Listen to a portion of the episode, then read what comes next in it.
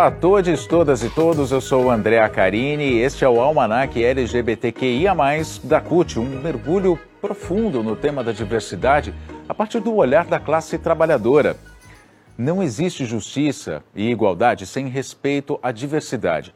Já faz muito tempo que a CUT trata desse assunto e organiza espaços para que as pessoas LGBTQIA+, e o mundo do trabalho caminhem cada vez mais lado a lado é uma conexão essencial para resistir a todas as formas de desigualdade.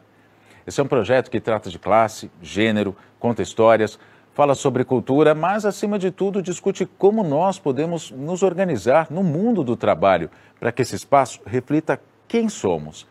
A gente acredita no poder libertador do conhecimento e da organização na luta contra o preconceito e contra os tempos sombrios. Eu quero começar essa nossa conversa contando para você o papel da CUT na construção dessa diversidade. A Jandira Uerrara é secretária de Políticas Sociais e Direitos Humanos da Central e vai falar para a gente um pouco sobre essa proposta. Jandira, esse almanac pode ser considerado um marco na história da CUT? Oi, André. A CUT nasceu na luta contra a ditadura militar para organizar a classe trabalhadora contra a exploração capitalista e todos os tipos de opressão. E as pessoas LGBTIs, juntamente com as mulheres e os negros e negras, sofrem no Brasil todos os tipos de violência, discriminação e cerceamento dos seus direitos básicos. Portanto, nada mais justo e correto do que a CUT incorporar essa luta e defender os direitos das pessoas LGBTI, organizando coletivos nos sindicatos, lutando contra a violência e as discriminações, combatendo o assédio moral e, principalmente, a ofensiva conservadora que se instalou nesse país desde 2016. Queremos fazer muitas ações educativas e formativas para que as pessoas tenham a cada dia mais consciência de classe, de gênero e de raça e respeitem a diversidade existente na classe trabalhadora. E embora os coletivos LGBTI existam há mais tempo na CUT, Desde 2018, estamos trabalhando muito intensamente, em parceria com o Centro de Solidariedade, em ações e atividades para apresentar e compilar nesse almanac como uma contribuição às lutas históricas por direitos dessas pessoas. A CUT busca ainda uma grande articulação, uma luta unitária pelas liberdades democráticas, pelos direitos de toda a diversidade da classe trabalhadora, por um país livre de preconceito, discriminações e todo tipo de opressão. Nós nos somamos a quem quer derrotar definitivamente o neofascismo e o neoliberalismo que assola o nosso país, com quem quer acabar com o sofrimento, com as violências, com as opressões e as desigualdades, e começar um tempo de liberdade, de igualdade, com o fim das opressões e da exploração capitalista. Esse almanac e principalmente o trabalho de formação e organização nas bases que fazemos junto à classe trabalhadora para combater a discriminação, o preconceito e o conservadorismo que oprime, violenta e mata, é uma contribuição que nós queremos é, dar a todo o movimento LGBTI no Brasil. E, por fim, dizer que a luta pela diversidade é uma luta central. Viva a diversidade, viva a luta LGBTI, Viva a classe trabalhadora! Esse projeto é mais uma parceria da CUT com o Solidarity Center, ligado à FLCIL, maior organização sindical dos Estados Unidos e do Canadá. A entidade apoia projetos em diversos países. Quer ver só?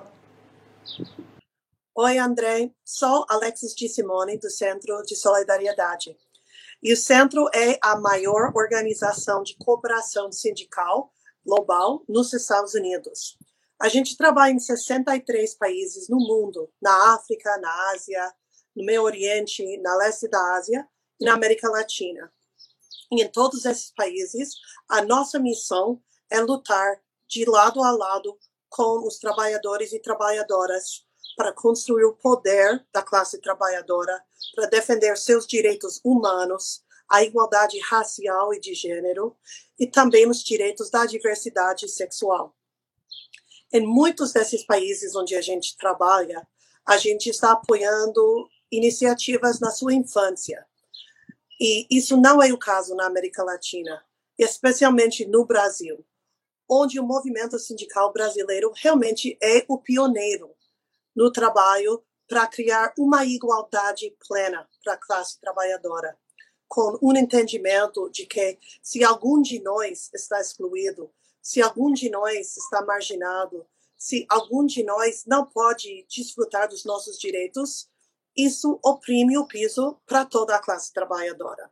O trabalho do coletivo LGBT da CUT é muito importante, porque é uma organização orgânica de trabalhadores que foram historicamente excluídos, que decidiram tomar o seu poder, criar e construir mais poder e servir de lição para todo o movimento sindical no Brasil e ao nível global, de como a gente pode nos apoiar um entre outros para construir um movimento sindical que apoia realmente toda a classe trabalhadora.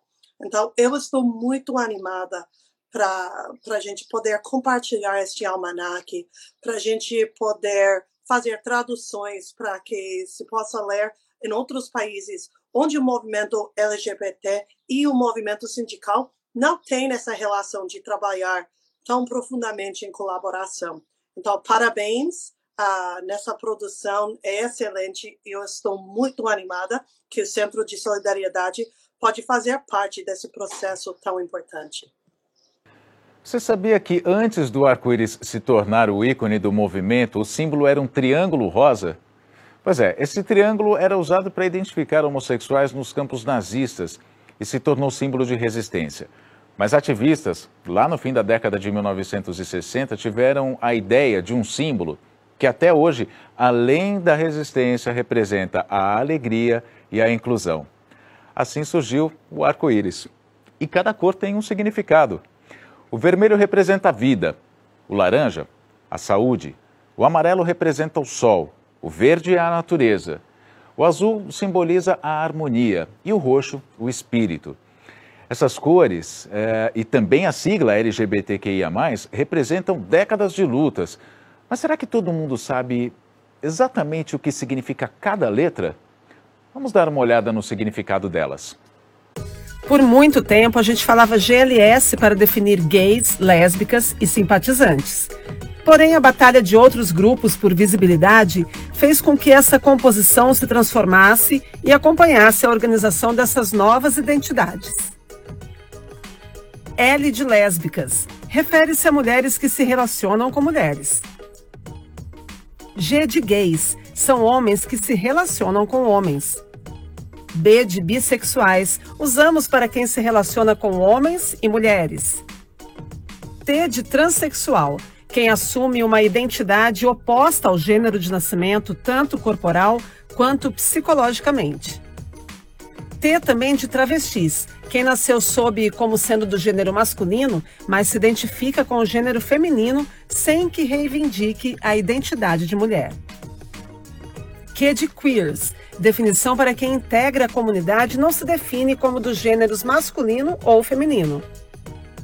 E de intersexuais são as pessoas que nascem com anatomia sexual que não é tipicamente masculina ou feminina. A de assexuais, quem não se sente atraído ou atraída por outros indivíduos. Mais, sinal utilizado para englobar quem não se identifica com nenhuma dessas definições.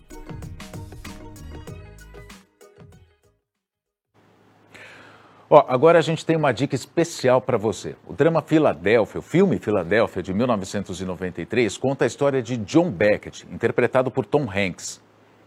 Ele é um advogado homossexual de uma carreira brilhante, talento incrível, HIV positivo e, obviamente, pela época e pelo tamanho do preconceito, ele tinha que esconder a sua condição.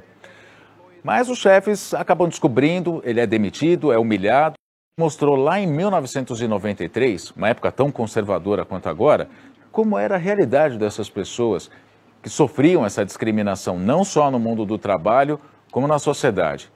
Um filme corajoso para a época e que mostra uma realidade que ainda acontece nos dias de hoje. O filme foi premiado em quatro categorias do Oscar, inclusive o de melhor ator para Tom Hanks e melhor música para Streets of Philadelphia de Bruce Springsteen. Andrew Beckett's performance on the job varied from O grande marco da luta LGBTQIA+, aconteceu lá no bar Stonewall Wing, em Nova York. Foi uma série de manifestações que resultaram na primeira parada que levou o nome de Dia da Libertação Gay, lá em 1970. No mundo, a batalha por igualdade cresceu muito nas cinco décadas, inclusive no Brasil. E a história de lutas no Brasil você encontra no nosso almanaque. A gente tem, por exemplo, aqui algumas passagens. Em 1997 aconteceu a primeira parada do orgulho LGBTQIA, no Brasil. Em 2004, o governo Lula lançou o programa Brasil Sem Homofobia. Em 2016, decreto da presidenta Dilma Rousseff permitiu o uso do nome social por pessoas trans. Até 2011, a Constituição reconhecia como união civil o casamento entre homem e mulher. Até 2011, porque nesse ano o Supremo Tribunal Federal, depois de décadas de lutas das pessoas LGBTQIA, reconheceu a legalidade da união civil entre pessoas do mesmo gênero.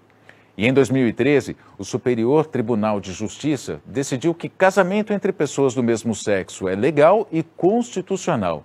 E teve mais o Conselho Nacional de Justiça decidiu que cartórios não podiam se recusar a realizar casamentos entre pessoas LGBTQIA. Para falar sobre isso, Rafaela e Vênus do projeto Transceda. Gente, conta o que é família para vocês.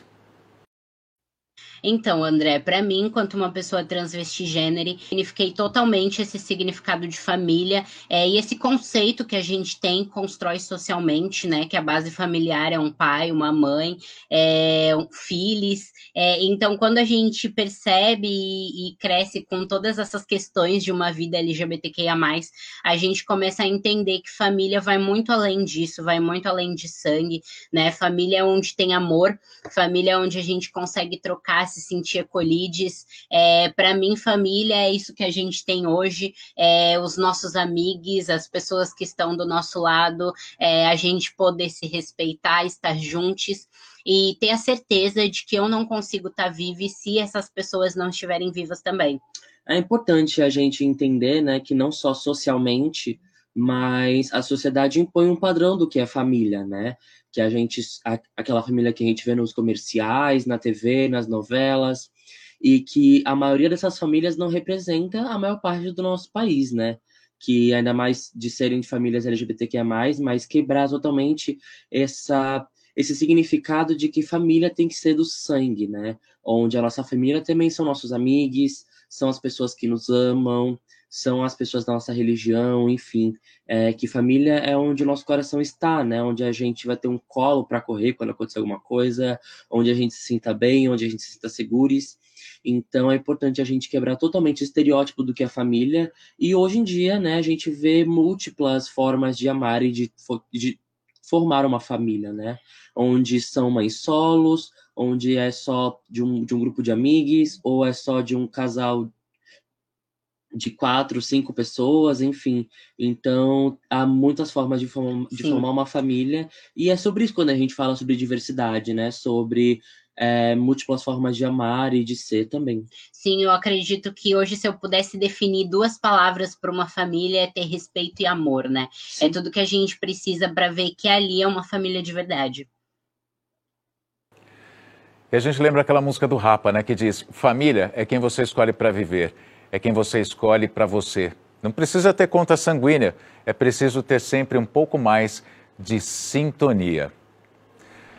A elogiadíssima série Pose reúne o maior elenco de atores e atrizes trans da história da TV dos Estados Unidos e provavelmente do mundo.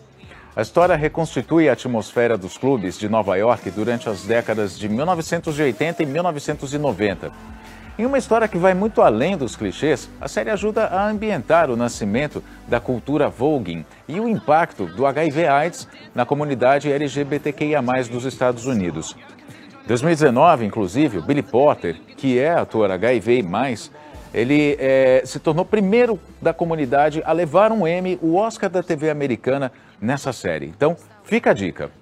Is this your first time doing something like this? Whispering love. Yes. What exactly is a ball? Balls are a gathering of people who are not welcome to gather anywhere else. Darling, the champagne is burnt. This is what it's like to be a person. Voltando à questão da união, você sabia que um, canal, um casal LGBTQIA+, também tem direito à pensão por morte, comunhão de bens, seguro de vida, pensão alimentícia, inclusão no plano de saúde e também declarar parceiros do mesmo gênero como dependentes no imposto de renda? Outra conquista importante no judiciário foi a decisão de reconhecer as adoções por casais LGBTQIA. Só que tudo isso que já foi conquistado só vai continuar valendo de verdade se a gente continuar na luta contra os retrocessos. A presidenta da Comissão de Diversidade da, da, Ordem dos Advogados do Brasil, da OAB de São Caetano do Sul, a Fernanda Darcy, falou com a gente sobre o impacto que as decisões do Legislativo têm para garantir esses direitos. Eu costumo dizer que a atuação do movimento LGBT, e, e toda a nossa luta sempre foi frente aos três poderes estatais. Né? Então, em relação ao poder legislativo, para a criação de leis, ao executivo, para a execução e também é, para a criação de políticas públicas, e do judiciário para o controle judicial dos direitos. Acontece que esse poder legislativo ele não tem se mostrado receptivo às nossas demandas, uh, não temos representatividade, as pautas conservadoras estão avançando. Uh, um exemplo disso é o que acontece, uh, o, que, o que a gente tem visto que está acontecendo em relação às ameaças e, e agressões às vereadoras e deputadas trans é, que, que estão sendo noticiadas, né? Então, a gente acaba se socorrendo do judiciário, e isso com base principalmente na Constituição Federal, né? Então, a gente fala da Constituição, é, ela, ela trouxe uma grande mudança jurídica em relação, por exemplo, à pluralidade nas famílias. Né? Então, ela trouxe essa previsão de, de que, a partir dela, as, as famílias elas são plurais, não é mais aquele modelo tradicional de pai, mãe e filhos. É... E a Constituição também, ela prevê a igualdade, ela prevê a dignidade da pessoa humana. Então, não faz sentido algum a gente uh, ter direitos que não são assegurados a todas as pessoas.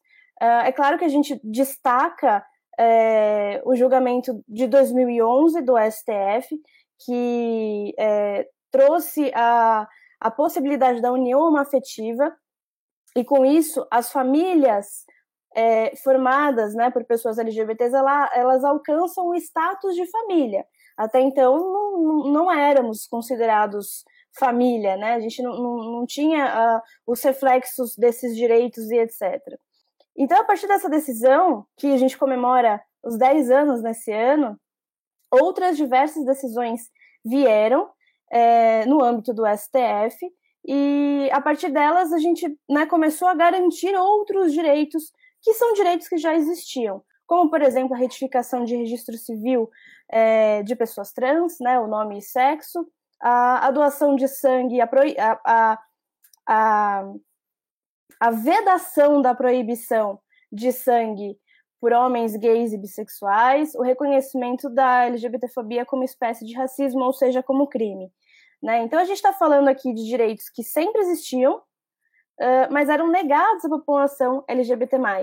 Então eu gosto de falar que não houve uma criação de novos direitos por parte do judiciário, é, apenas o reconhecimento, né, a garantia da igualdade de tratamento. Então, eu, eu, eu espero, né, eu, eu penso, no, eu vislumbro um tempo em que a gente não vai ter que falar casamento homoafetivo, é, adoção homoafetiva, simplesmente casamento, simplesmente adoção, né, porque é, é disso que se trata. Agora, uma dúvida muito comum: afinal, homossexualidade ou homossexualismo? A gente explica a diferença para você. Usa-se ismo, esse sufixo, para designar doença, conceito, religião, e a gente não é nada disso. É a nossa natureza. Por isso, o sufixo ad é a nossa realidade, não o nosso realismo. O avanço da atuação da CUT na questão LGBTQIA, é resultado da compreensão de que defender a classe trabalhadora vai muito além de discutir salários e benefícios.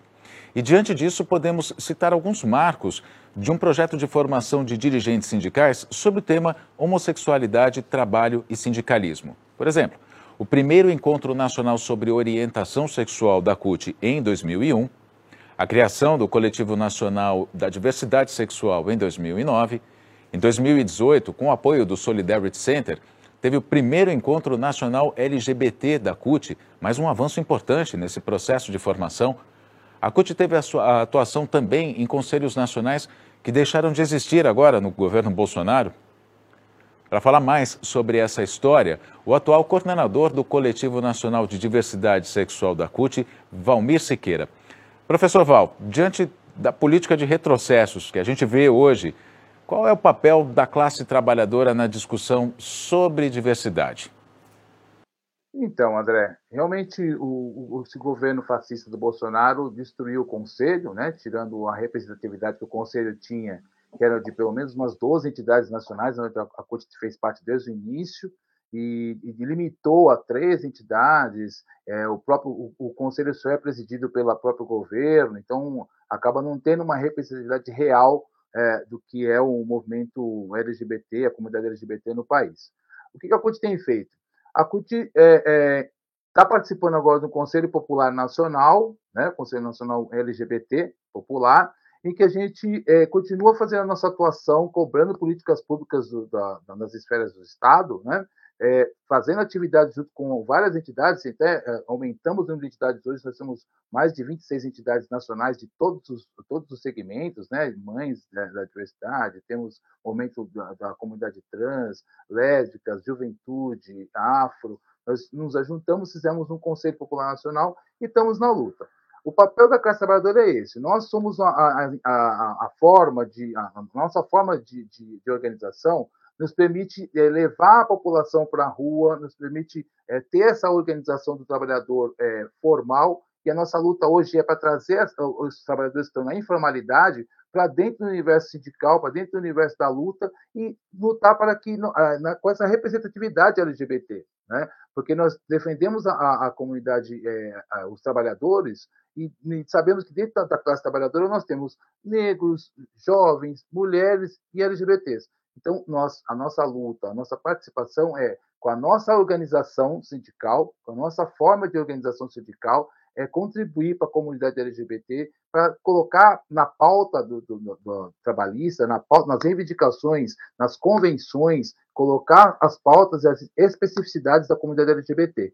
Então, essa é a nossa participação, essa é a participação que a CUT, a Sintrônica com os Trabalhadores, com o seu coletivo LGBT, tem contribuído, tem, tem colocado à disposição da comunidade como um todo para acabar com a discriminação, para acabar com a LGBTQI-fobia, para acabar com, com todas essas atrocidades, assassinatos que o Brasil tem passado e tem sido, é, infelizmente, o líder né, de toda essa agressividade, de toda essa falta de respeito e, e a falta de é, respeito com o direito do cidadão né, e da cidadã. Então, nós temos a nossa luta, a nossa participação é essa, é de, com a nossa organização, com a nossa militância interna, é fazer o elo com a comunidade LGBT e trazer isso para dentro do, do, dia a dia do trabalhador e trabalhadora LGBTQI+. O tema LGBTQIA+, durante muito tempo, foi um tabu no meio sindical. Mas por quê? Olha só. No sétimo Congresso Nacional da CUT, realizado em 2000, a Central realizou uma pesquisa com os delegados e delegadas para saber a opinião dos trabalhadores sobre a importância de temas LGBTQIA, no mundo do trabalho. 1.262 questionários foram respondidos. 90% apontaram que o direito à liberdade de orientação sexual deve ser incorporado aos direitos humanos. 94% indicaram que os direitos sexuais são direitos individuais. Para 75,2%, a CUT deveria incorporar o tema nas suas discussões. 67,9% responderam que era importante incorporar o tema nas agendas dos sindicatos filiados. Porém, somente 14,8% dos trabalhadores do Congresso apontaram a inclusão de cláusulas LGBTQIA, nas pautas de reivindicações. Uma das ações estratégicas da CUT para mergulhar na questão LGBTQIA, dentro da central, foi a construção dos coletivos, como a gente já disse para vocês. Mas afinal, como é que se monta um coletivo? É isso que a gente vai saber agora com a Sueli Adriano, integrante do coletivo de diversidade sexual da CUT Santa Catarina. Sueli, conta pra gente, como é que se monta um coletivo? Oi, André. Pois então, é, formar esse coletivo dentro da CUT ou dentro das entidades segue uma lógica de consciência, de aprendizagem e de mudança de comportamento. E por isso esse coletivo ele vai trazer para dentro as pautas que permeiam a sociedade LGBTQI+. E para construir esse coletivo, basta é, formar grupos, né? buscar integrantes das direções que sejam militantes da causa LGBTQI+, por dentro das secretarias de direitos humanos ou das secretarias de políticas sociais. Esse grupo, quando ele estiver coeso, que ele estiver preparado, que ele tiver uma consciência política da causa, aí sim, ele começa através de seminários, de informativos, de palestras, para daí construir o próximo passo que seriam os coletivos estaduais. Então, essa é a maior importância aí de, desse debate LGBTQI+, e das pautas que permeiam a sociedade. Você sabia que o Brasil é signatário de uma convenção coletiva da Organização Internacional de Trabalho? Pois é, desde 1996, aliás, de 1966, está em vigor no país a Convenção 111 da OIT sobre a não discriminação no emprego e ocupação. O país é obrigado a proteger todas as pessoas contra o preconceito no ambiente de trabalho e também aquelas que estão se preparando para trabalhar ou procurar emprego. Em junho de 2019, a OIT editou a Convenção 190 que trata do compromisso dos países em eliminar a violência e o assédio no mundo do trabalho. A CUT cobra que o Brasil também ratifique essa convenção. É o que a gente espera. Bom, quando a gente pensa na defesa de uma sociedade mais justa e igualitária, as bandeiras do movimento sindical e do movimento LGBTQIA, são muito próximas. Marcelo Heiler, que é jornalista, doutor em ciências sociais, pesquisador do Núcleo de Pesquisa sobre Sexualidade, Feminismos, Gêneros e Diferenças da PUC São Paulo, fala para a gente em que lugar do caminho essas duas frentes se encontram e como ampliar essa aproximação. Fala, Marcelo. Bom, é, eu para mim, eu creio que são dois caminhos e eles são bem simples, né, se, é, feitos constantemente. Um é o resgate histórico, né? Muita gente não sabe, mas a fundação do movimento LGBT brasileiro, ele se dá junto com a fundação da CUT, junto com a fundação do PT, que são as duas instituições maiores, né, do, dos movimentos de trabalho e da luta da esquerda brasileira, né? Então acho que isso seria muito importante para a atual geração descobrir, saber, né? Porque a gente tem um problema e a internet ela influencia negativamente nisso, que é de estar inventando a roda. Então, acho que um resgate histórico dessa luta, do nascimento do movimento, do PT e da CUT, mostrar que isso aconteceu junto, em 1980, é importante. O outro ponto é a formação constante. Né? É, a CUT é, fazer formações sempre, não apenas em datas específicas, não apenas no mês do orgulho LGBT. É importante que o, o presidente da CUT fale sempre isso, é importante que a CUT sempre responda é, ataques né, à, à, comunidade LGBT na retirada de direitos, por exemplo. Né? Então, seria muito importante uma, ações constantes de cima para baixo, né, do presidente, da secretaria-geral, porque isso influencia né, a, as várias afiliadas da CUT. Né? Então, eu creio que esses são os dois caminhos é, que são simples, mas que tem que ser constante. Né? E isso geraria né, resposta política e base para os outros movimentos que orbitam em torno da CUT. O Almanac LGBTQIA+, da CUT, é uma ideia que, de fato, abraça, acolhe a todos, algo que reflete o papel dos sindicatos e do movimento sindical. A gente quis saber da Carmen Foro, secretária-geral da CUT, qual é o sentimento em relação ao Almanac. Carminha, a gente cumpriu nossa missão? Oi, André. Eu aproveito para parabenizar a elaboração deste belo material em parceria da CUT, através da Secretaria de Direitos Humanos e Políticas Sociais e o Solidarity Center. Este almanac não só abraça, é um abraço apertado de solidariedade e de aumento da visão da própria CUT em relação à diversidade da sua base. Esses companheiros, essas companheiras, para quem foi produzido esse material, merecem, neste momento turbulento do país, cada vez mais da nossa solidariedade, do nosso acolhimento, é, da nossa presença política na defesa, da nossa soma à ousadia desses companheiros e companheiras. Então, o Almanac é uma ferramenta importantíssima. Eu distribuí o Almanac para várias pessoas e as pessoas ficaram muito felizes, porque a gente não só fala, mas acaba produzindo através desse almanac uma reflexão, uma proposição, uma leitura da necessidade da gente continuar abraçando mais a classe trabalhadora e sua diversidade. Então, parabéns a todos e todas que ajudaram a construir esse importante instrumento que é este almanac. E o Sérgio Nobre, presidente nacional da CUT, também fala da importância desse projeto. Fala aí, Sérgio.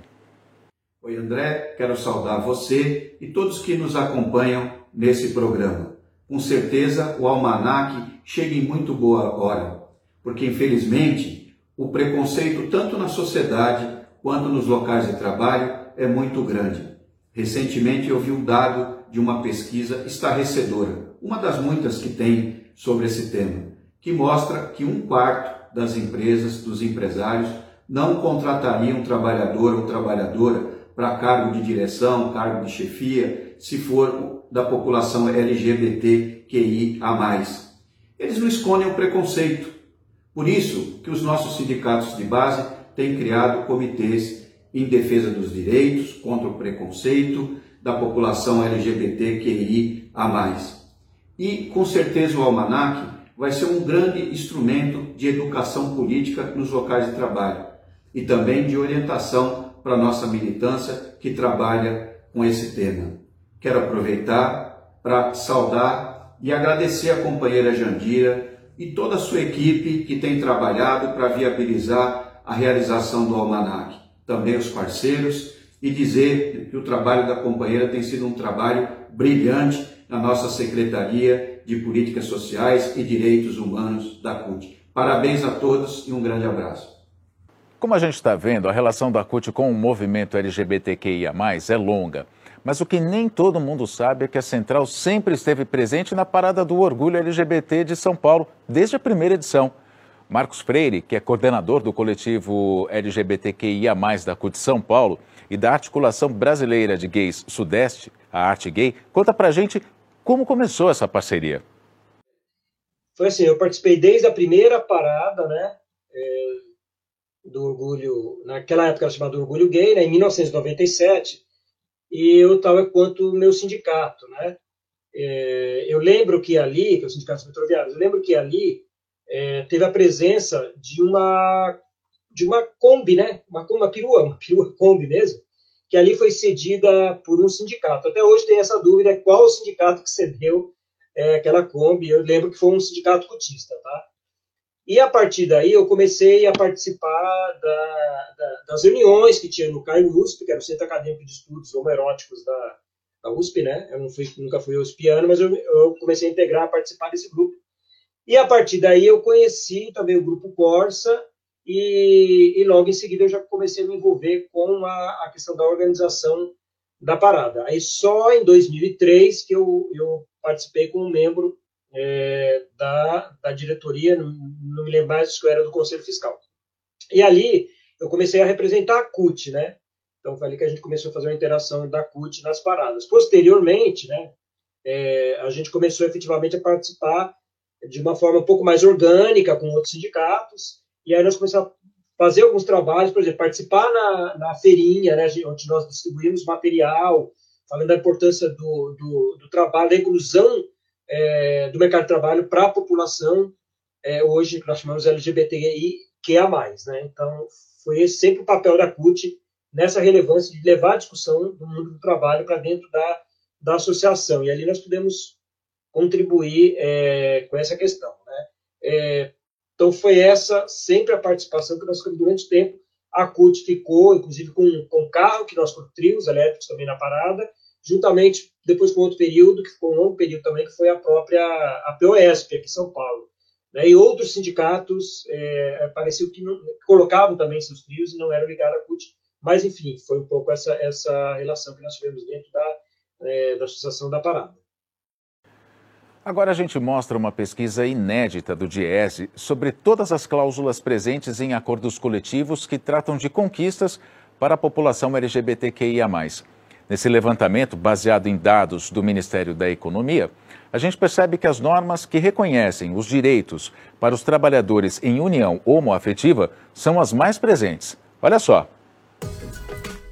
Segundo os dados levantados, as pautas LGBTQIA+, estão presentes em 680 cláusulas de acordos coletivos. O reconhecimento dos direitos para trabalhadores e trabalhadoras em união homoafetiva estão em 266 cláusulas.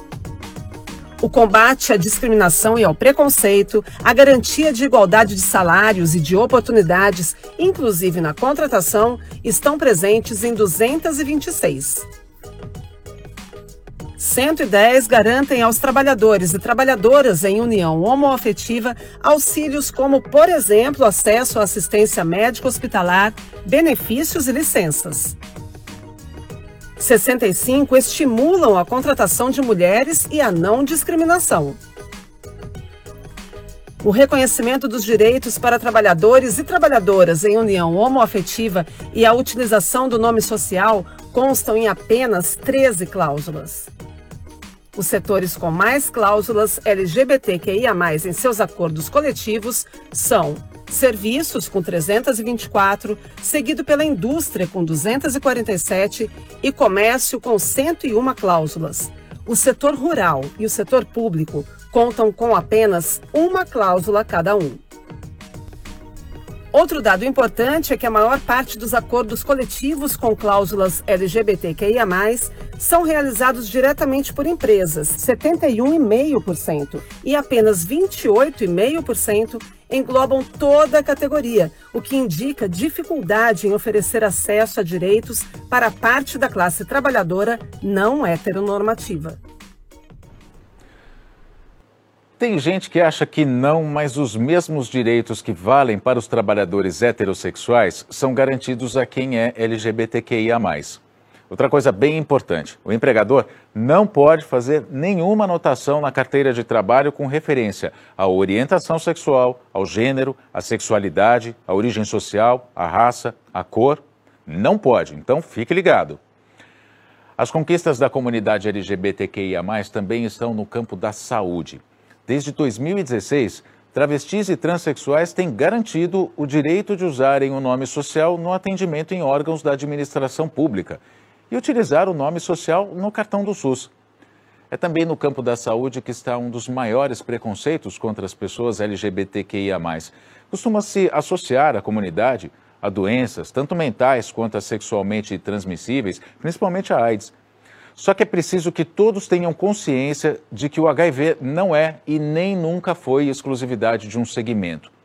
Achar que o HIV-AIDS é exclusividade de homossexuais é pura desinformação. E o preconceito mata, por fora e por dentro. É disso que a gente vai falar agora, porque envolve o medo que as pessoas LGBTQIA sentem constantemente, seja de se assumir por causa do preconceito, seja por causa da violência. A psicóloga Carolina Figueiredo vai nos ajudar a entender se medo e preconceito caminham juntos. Medo e preconceito, sim, eles estão lado a lado. Na verdade, o preconceito, ele esconde medos, ele camufla medos. Um medo, dois ou mais. E o que, que acontece? O medo, como a gente fala muito, ele é bom, ele nos preserva de situações é, em que realmente é, tenham alguma ameaça. Então, se eu vou atravessar a rua, eu tenho que olhar para os lados, né? Porque ele está cuidando de mim, né?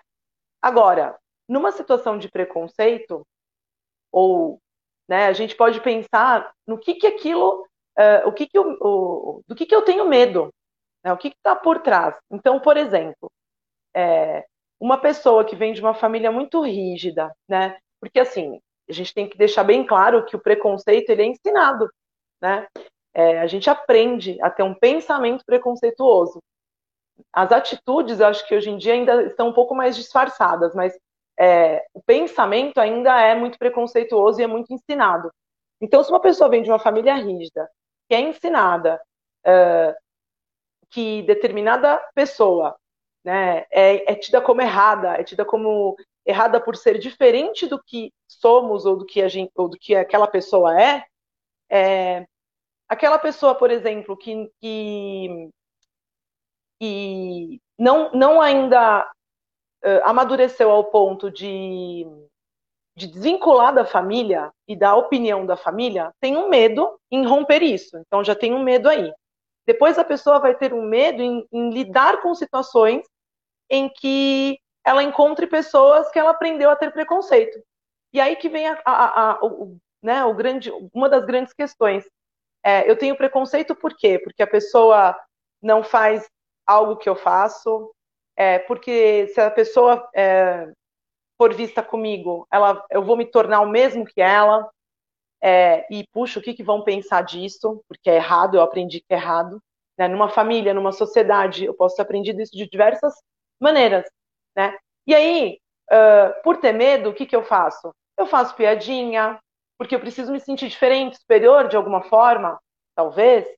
Né? Então eu faço piada, é, eu ridicularizo, eu inferiorizo, como uma certa defesa, né? Então eu tenho medo do quê? De talvez provar, experimentar viver aquilo. Eu tenho medo de ser é, rotulado daquilo, sabe? É, eu tenho medo de conviver, eu tenho medo de me entregar aquilo. Então, sim, o medo está muito, caminha muito ao lado do preconceito, e o preconceito esconde o medo. Sempre vai esconder. Ó, ó, aqui, ó, grava essa data. 28 de junho, dia do orgulho LGBTQIA. Vale lembrar, era um dia de resistência. E ninguém melhor do que essa turma, que esses ícones, para representar nossa luta, para representar a nossa resistência.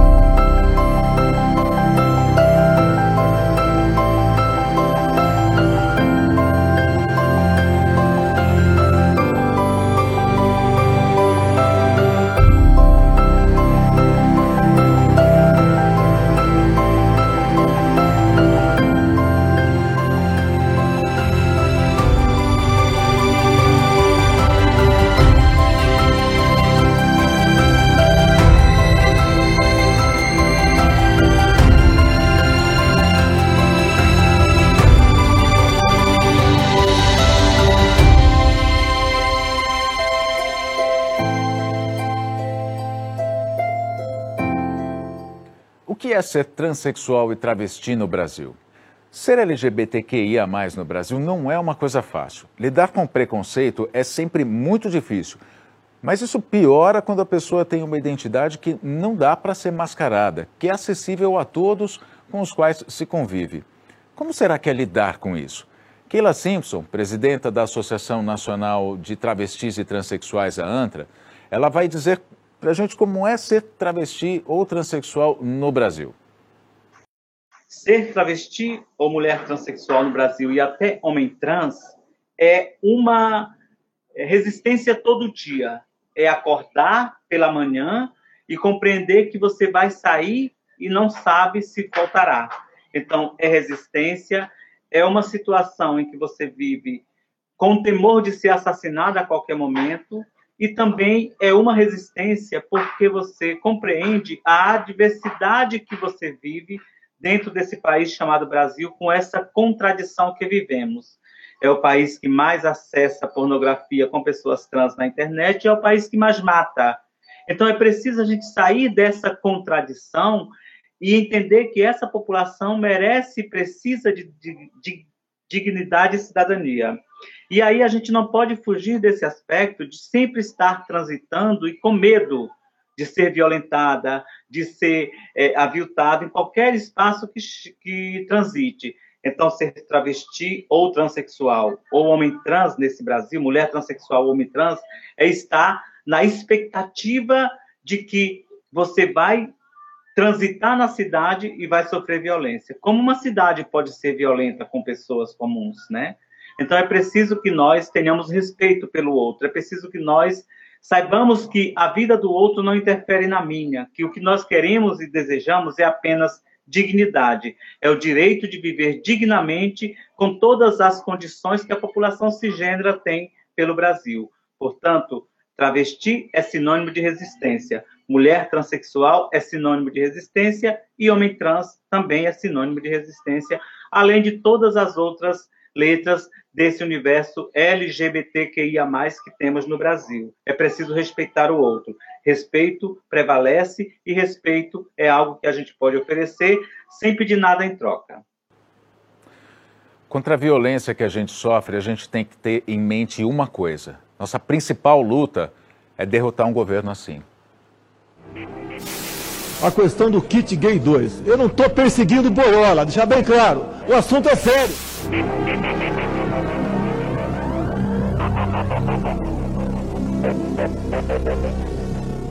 Tenta fugir disso, fugir da realidade. Tem que deixar de ser um país de maricas.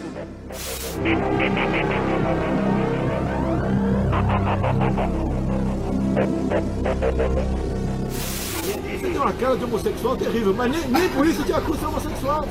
Se bem que não é crime ser homossexual.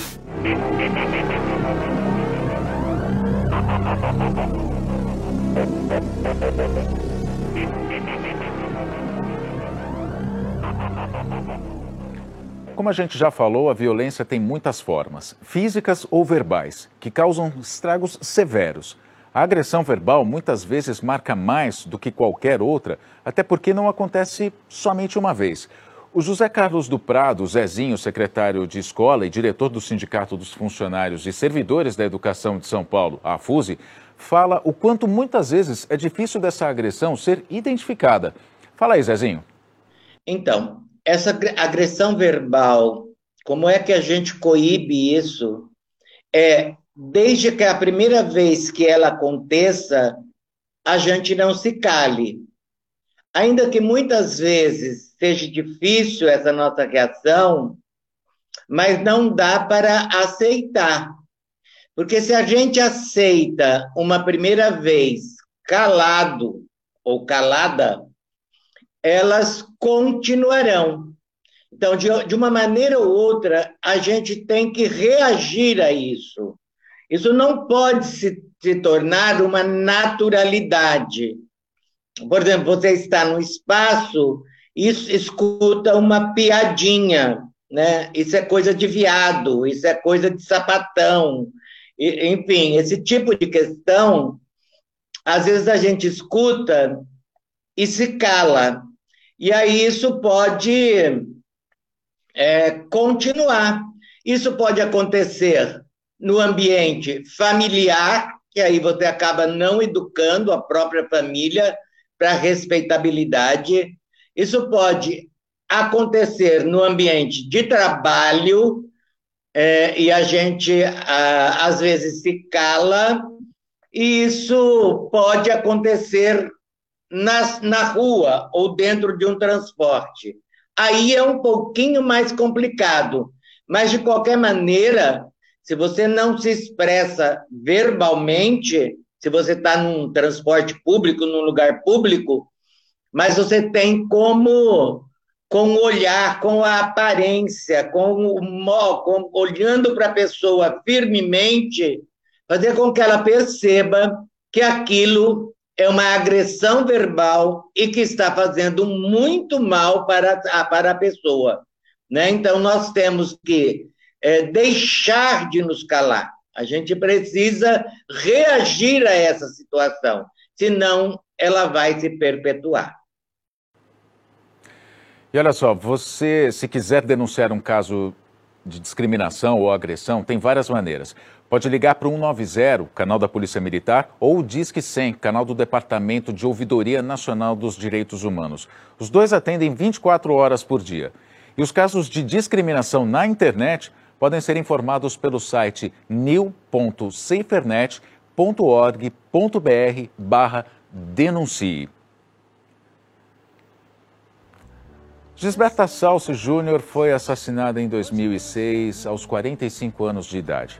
A travesti paulista foi viver em Portugal na década de 1980, fugindo da violência contra travestis e transexuais no Brasil. Em condições precárias, se prostituiu, contraiu HIV e foi morar em um prédio abandonado. Sofreu constantes abusos físicos e sexuais por um grupo de adolescentes, o mesmo grupo que um dia encontrou Gisberta debilitada e a jogou no fosso do prédio, cheio d'água. Ela foi morta por afogamento. A morte de Gisberta se tornou um símbolo de inspiração para a luta de todos aqueles que acreditam num mundo mais justo e mais digno. Depois desse caso, Portugal inclusive aprovou leis importantes para o público LGBTQIA. A história completa você encontra no Almanac impresso ou digital. Essa música que você está ouvindo se chama Balada de Gisberta, interpretada de forma brilhante e sensível por Maria Bethânia. É uma linda homenagem a este ícone LGBTQIA.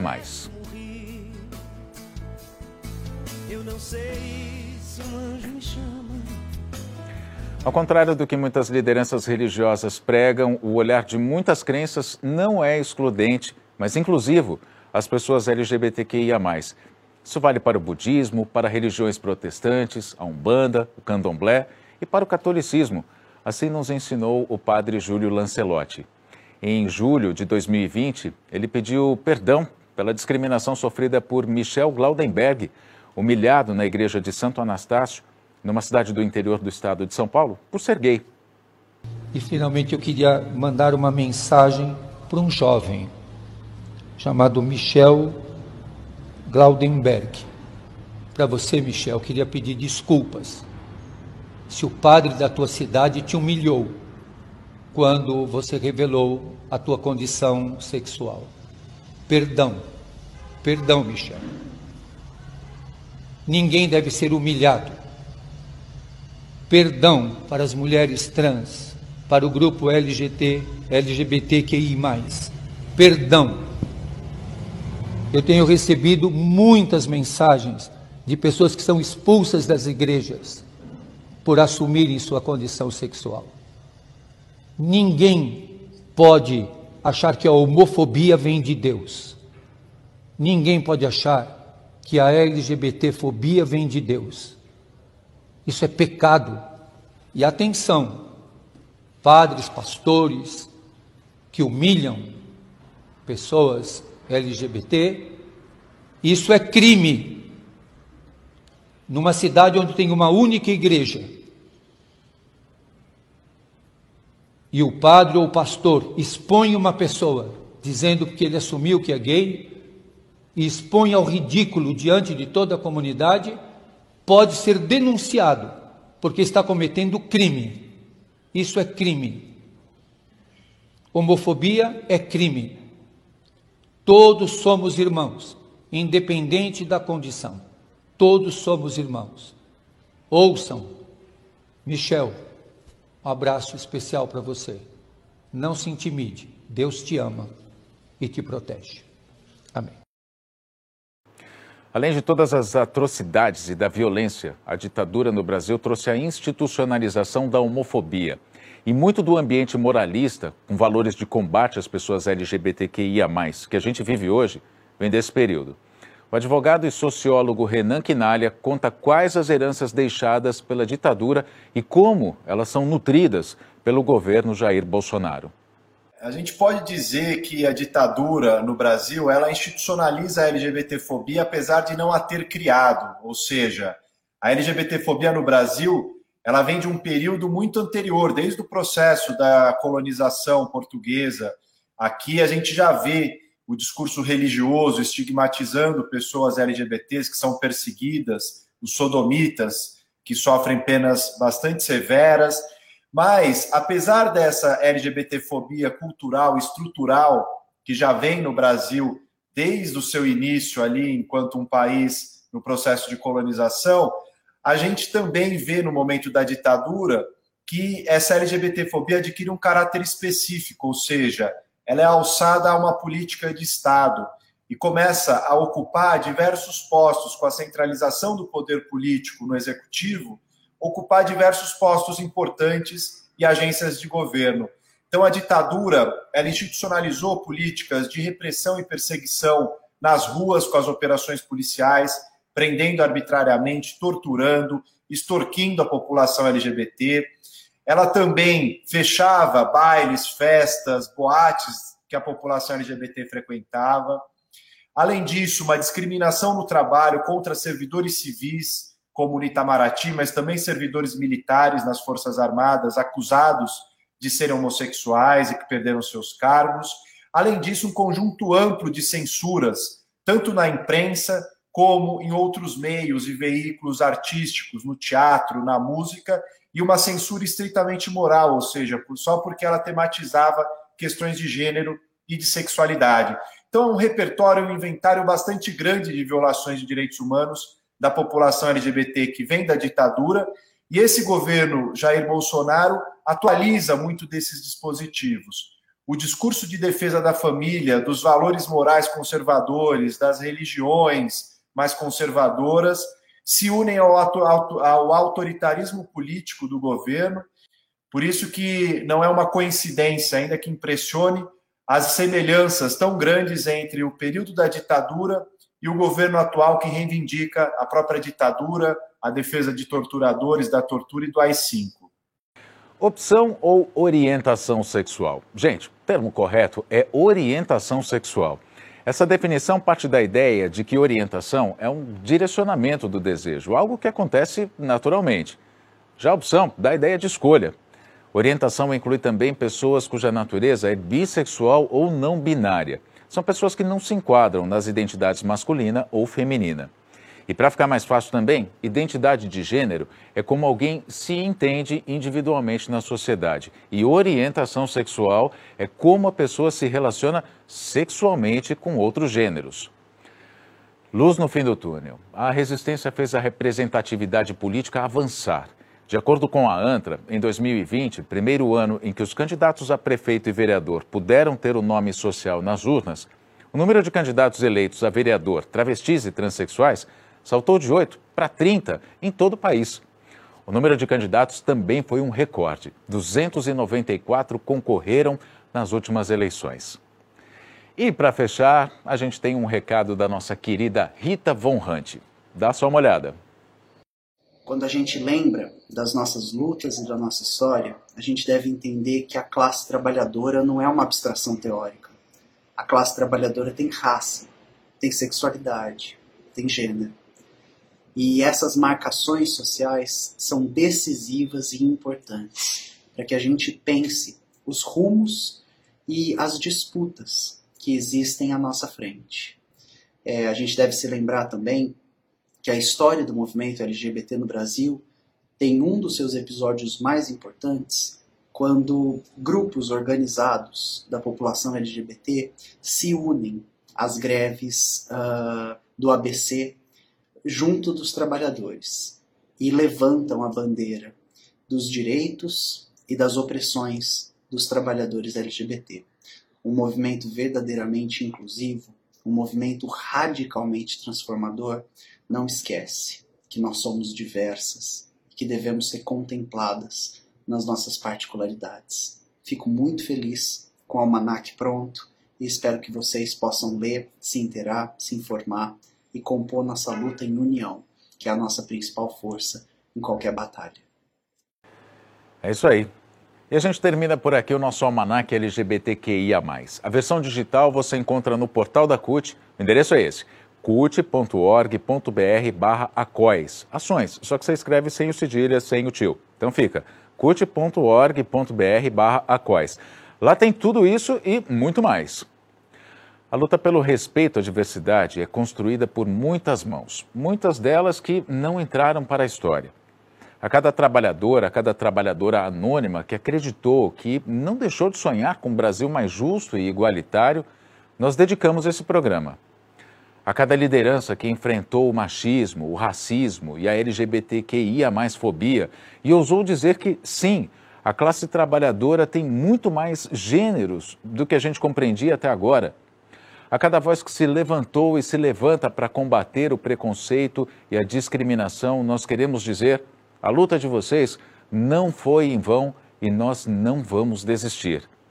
Mais do que sobreviver, nós não abrimos mãos, é de viver com plenitude, respeito e dignidade. Estamos juntos sempre.